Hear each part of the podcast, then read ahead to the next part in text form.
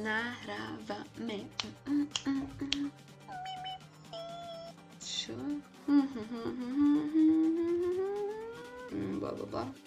Verím, že ste dosť inteligentní na to, že ste to pochopili.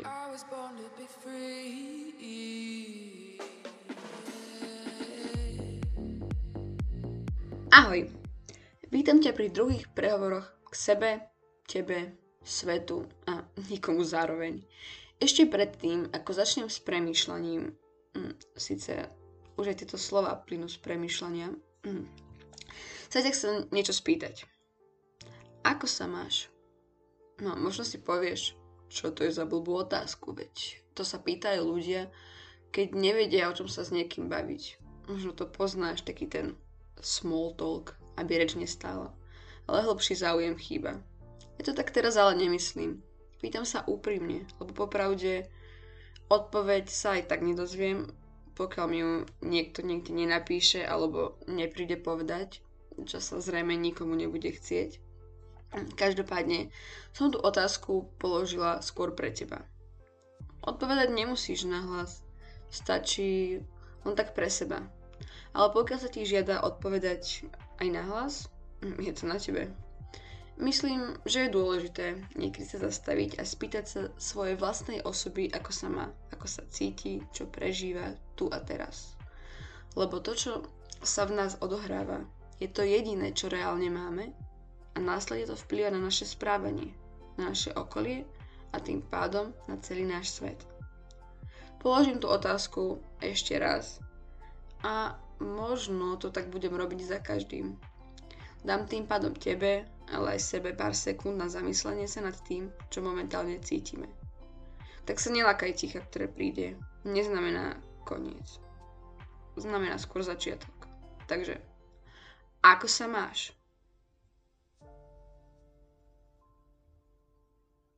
Pokiaľ ti tento čas nestačil, kľudne le pauzne a pokračuj v seba analyzovaní. Aký tých pár sekúnd stačilo a cítiš sa na to, počúvaj ďalej. Odpoveď si teda môžeš kľudne nechať pre seba, pokiaľ ju nechceš zdieľať so svetom. Najdôležitejšie je samozrejme tvoje stanovisko. No, dúfam, že sa máš to najlepšie, ale pokiaľ momentálne náhodou aj nie, tak to vôbec nevadí. Veď, ako sa teraz hovorieva, je ok nebyť ok. Dôležité je si uvedomiť, že naše emócie a pocity, ktoré prežívame, sú len chvíľkové záležitosti. Rýchlo sa menia a to, že sa nemáš najlepšie teraz, neznamená, že sa tak musí byť aj o hodinu, dve alebo zajtra. Naša mozgová kôra síce nemá toľko regulačných dráh smerujúcich do nášho limbického systému, Hm, limbický systém je tá oblasť, ktorá má v režii emócie. Stále tam nejaké spojenia sú, čo znamená, že je síce extrémne ťažké vedome regulovať autonómne telesné procesy, ktoré sú vyvolané emóciami. Napríklad, že pri zahambení celá očerveniem alebo sa začnem potiť. Ale čiastočne to zracionalizovať ide. Plus máme úžasný nástroj k regulovaní aj tých autonómnych procesov. Čo sa možno na prvý pohľad trochu bije, ale pravda je taká, že náš dých je kľúč, ktorý nám do veľkej miery otvára dvere k regulácii procesov, o ktorých sme si mysleli, že sa vôľou nedajú meniť. Preto ma veľmi fascinujú aj rôzne dýchové techniky, preto sa občas objavia aj v rámci týchto prehovorov ale s tým ešte len začínam sama experimentovať, takže nechcem zo seba robiť odborníka. No určite by som sa chcela dýchu povedať v nejakej samostatnej časti. Dnes som ale chcela hovoriť o niečom inom. Pretože si myslím, že ešte predtým, ako začneme robiť všetky tie zmeny v našich životoch, malé aj veľké kroky, ktoré nás niekam majú posunúť, je tu ten prvý krok, o ktorom sa až tak veľmi nehovorí. Možno preto, lebo s ním každý ráta a všetci o ňom už viete. A ja tu budem teraz hovoriť zbytočne, ale minimálne pre seba, aby som si to rada pripomenula. Lebo veď ako sa hovorí, opakovanie je matka múdrosti. Samozrejme, neplatí to vo všetkom. No a týmto prvým hlavným krokom je pre mňa uvedomenie si toho, že nie len naše telo, ale aj naša mysel sa vie zmeniť. Možno si teraz poviete, že no, to si objavila Ameriku moja. Ale ja si stále myslím, že je dôležité sa k tomu vyjadriť. Za mňa osobne pozerať sa na svet vedomejšie v zmysle toho, že si uvedomujem svoje bytie, prežívanie, správanie i základ pre spokojný život.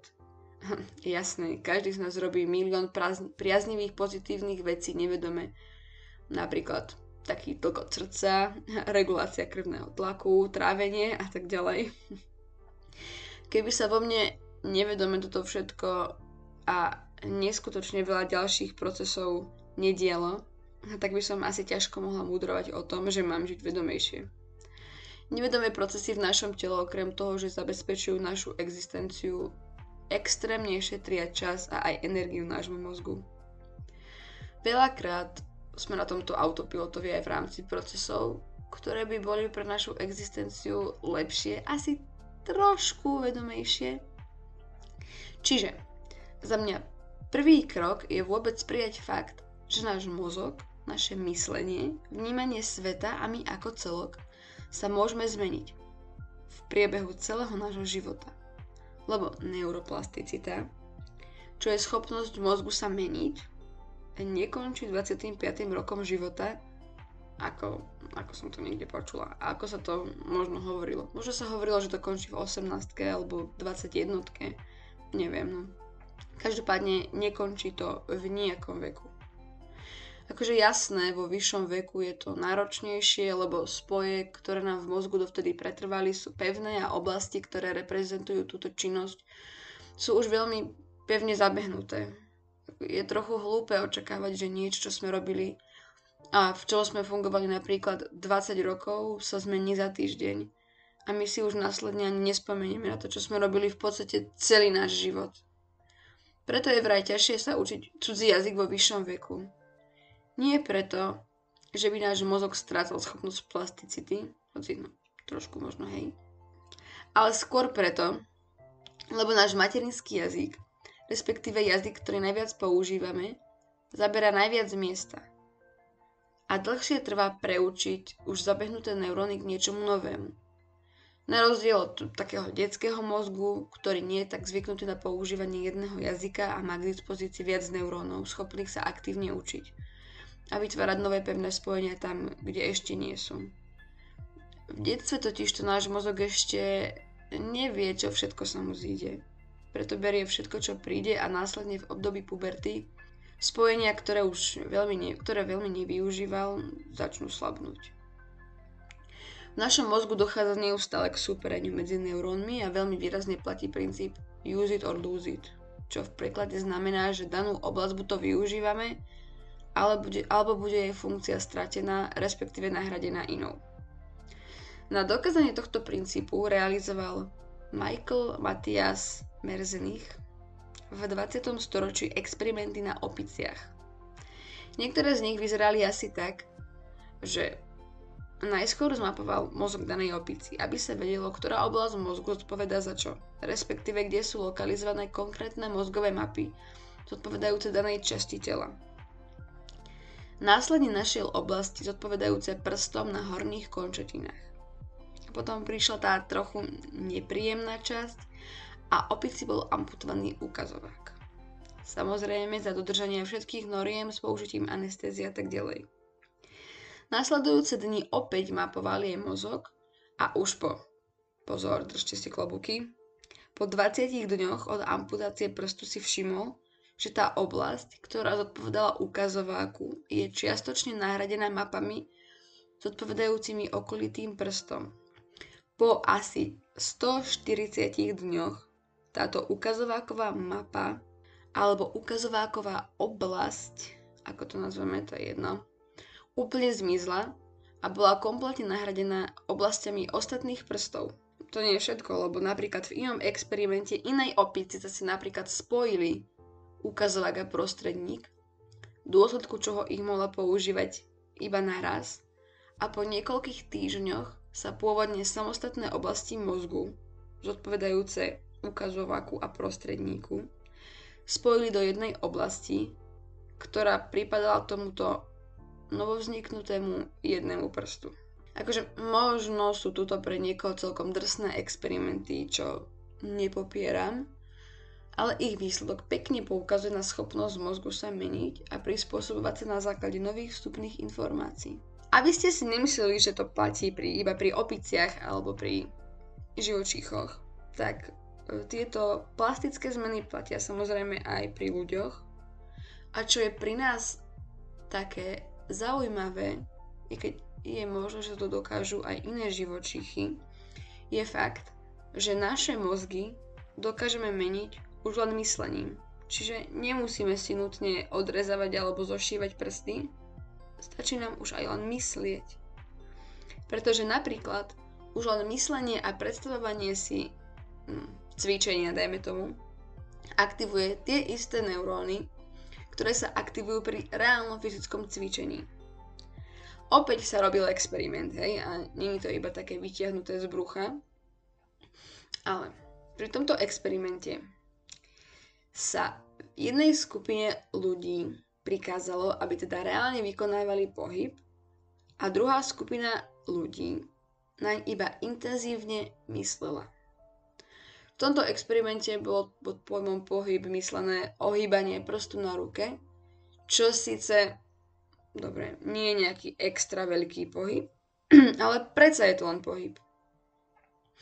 Tento reálny pohyb aj predstavovanie si toho pohybu bolo vykonávané rovnako dlhý čas, ktorý si ja teda momentálne nepamätám, ale nie je to až také podstatné, pointu pochopíme aj bez toho. Dôležité je, že na konci experimentu bol nárast síly u ľudí reálne vykonávajúcich pohyb približne 30% a u ľudí, ktorí si tento pohyb iba predstavovali, to bolo, pozor, 22%.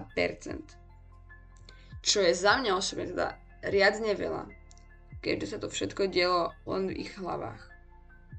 Na tomto princípe napríklad tej neuroplasticity fungujú aj terapie pre ľudí, ktorí prekonali mŕtvicu.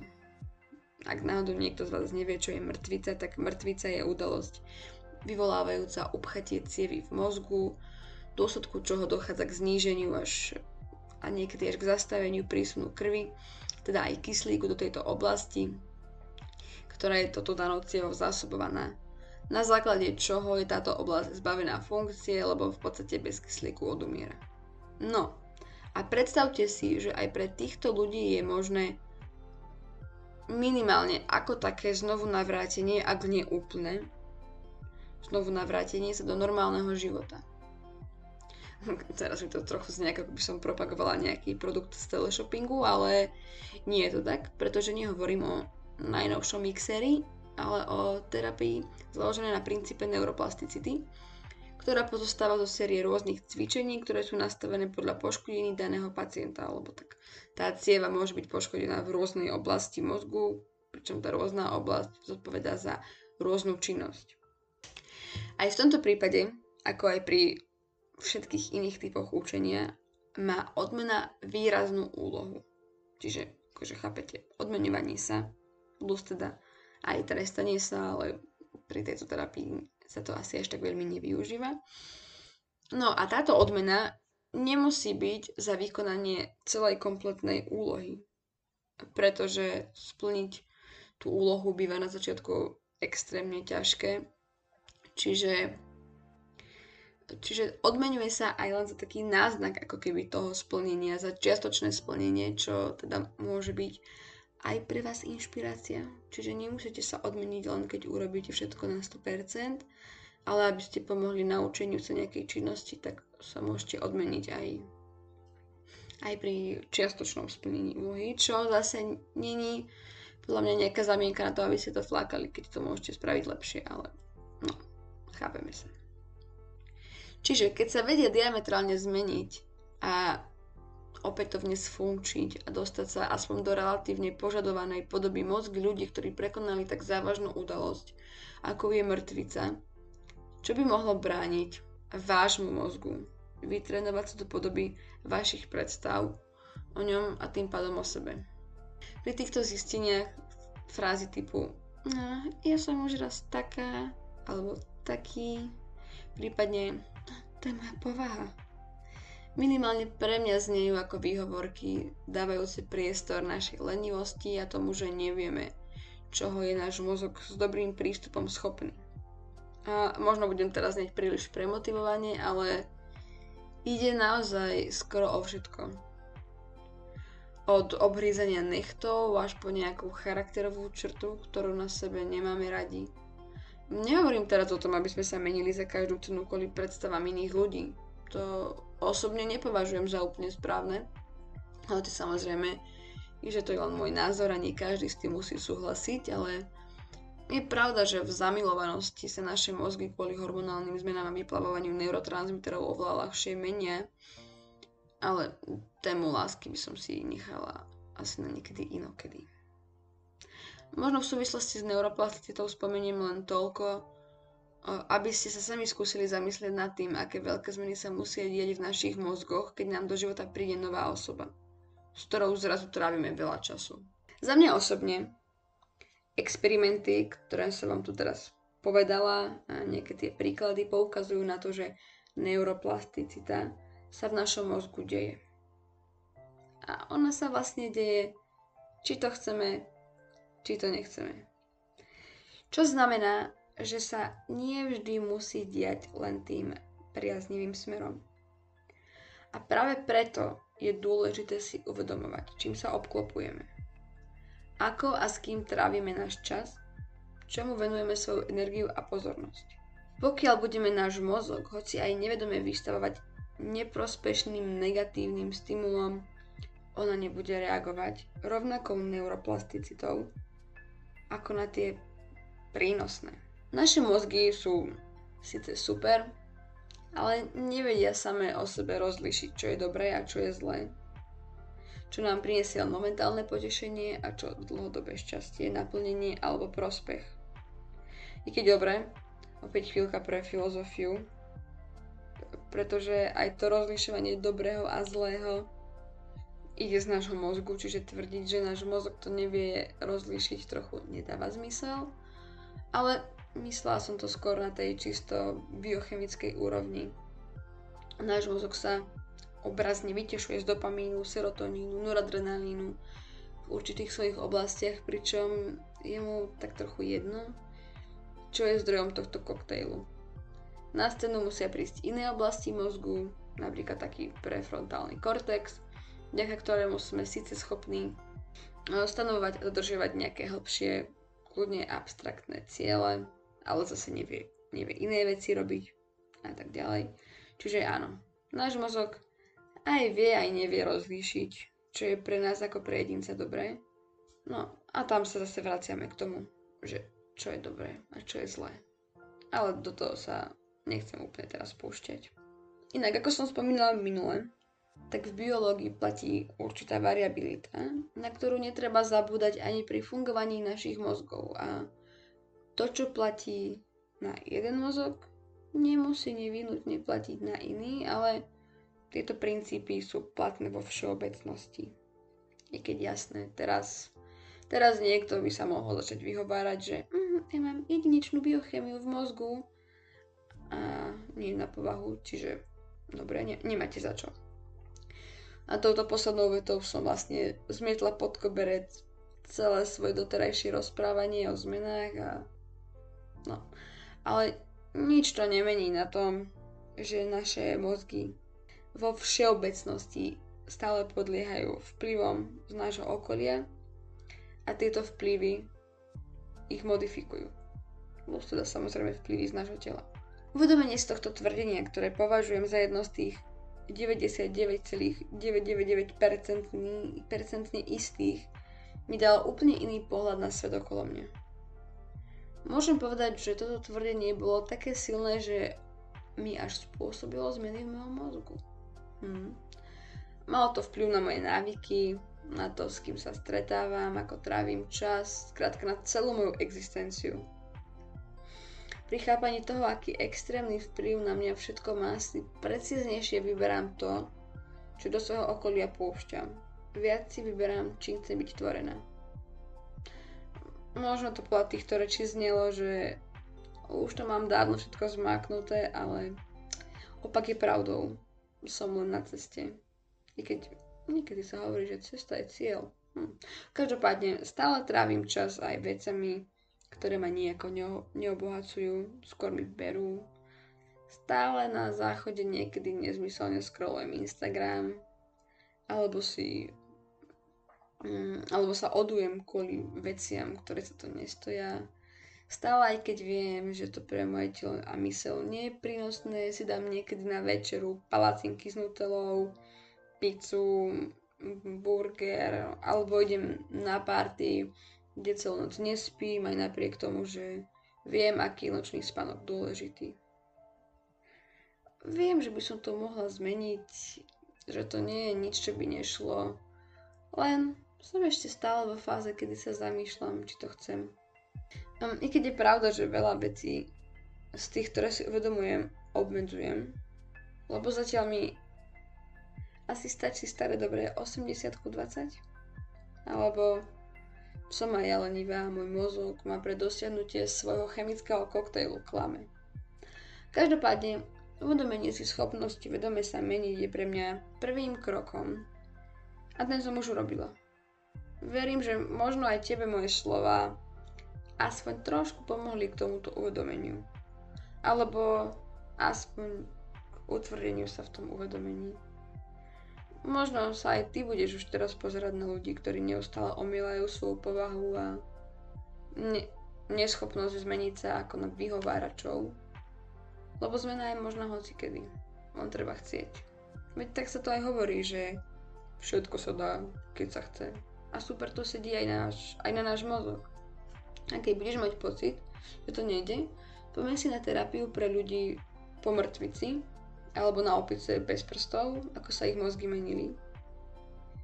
Lebo o tom vyhováraní sa na povahu nehovorím len v súvislosti s inými ľuďmi, ale aj s tebou a so mnou. Lebo samozrejme od seba by sme mali všetci začať. Hoci asi je ľahšie vidieť to, čo sa nám nepáči na iných ako na sebe, ale to už je zase téma sama o sebe. Ale nech sa zase nerozkokoším a myšlienkami neudem kade tade. To pre dnes ukončím. A myslím, že dnes nemusím ešte nejako špeciálne hovoriť, čo mal byť pointou. Verím, že, že ste to pochopili. A hovorila som viac menej k jednej veci. A tak si môžeme dať na záver sprítomnený dýchaním Pokúsim sa menej funieť ako minulé, aby vám moje vydychovanie neodpálilo uši.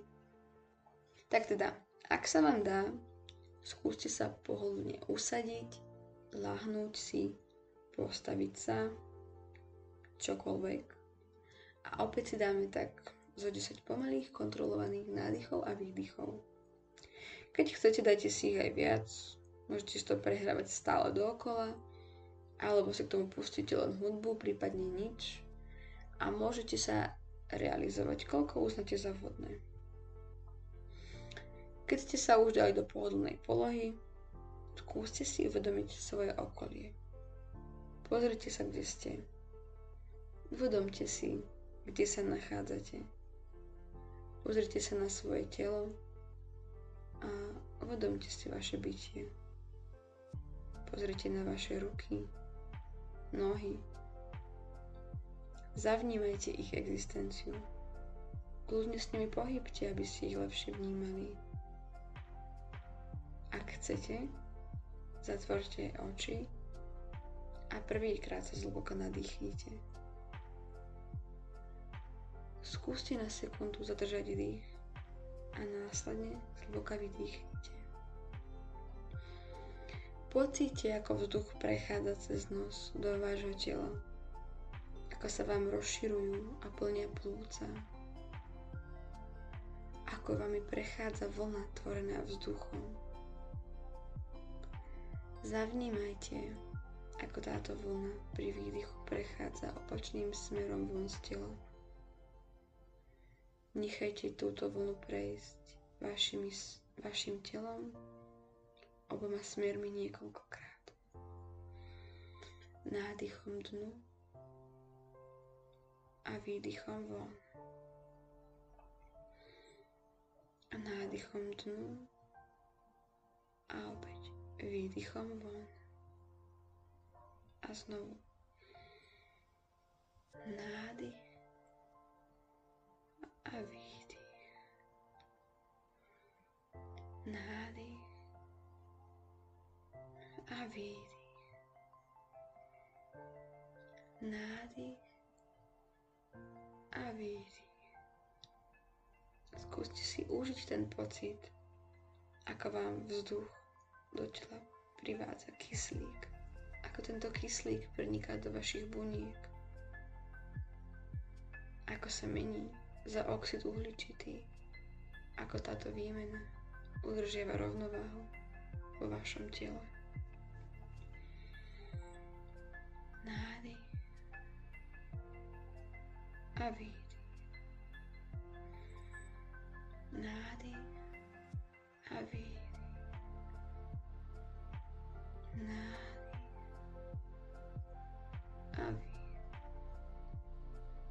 Užite si, že môžete teraz na chvíľku spomaliť, že sa nemusíte nikam hnať, že môžete byť len tu a teraz a sústrediť sa na váš dých.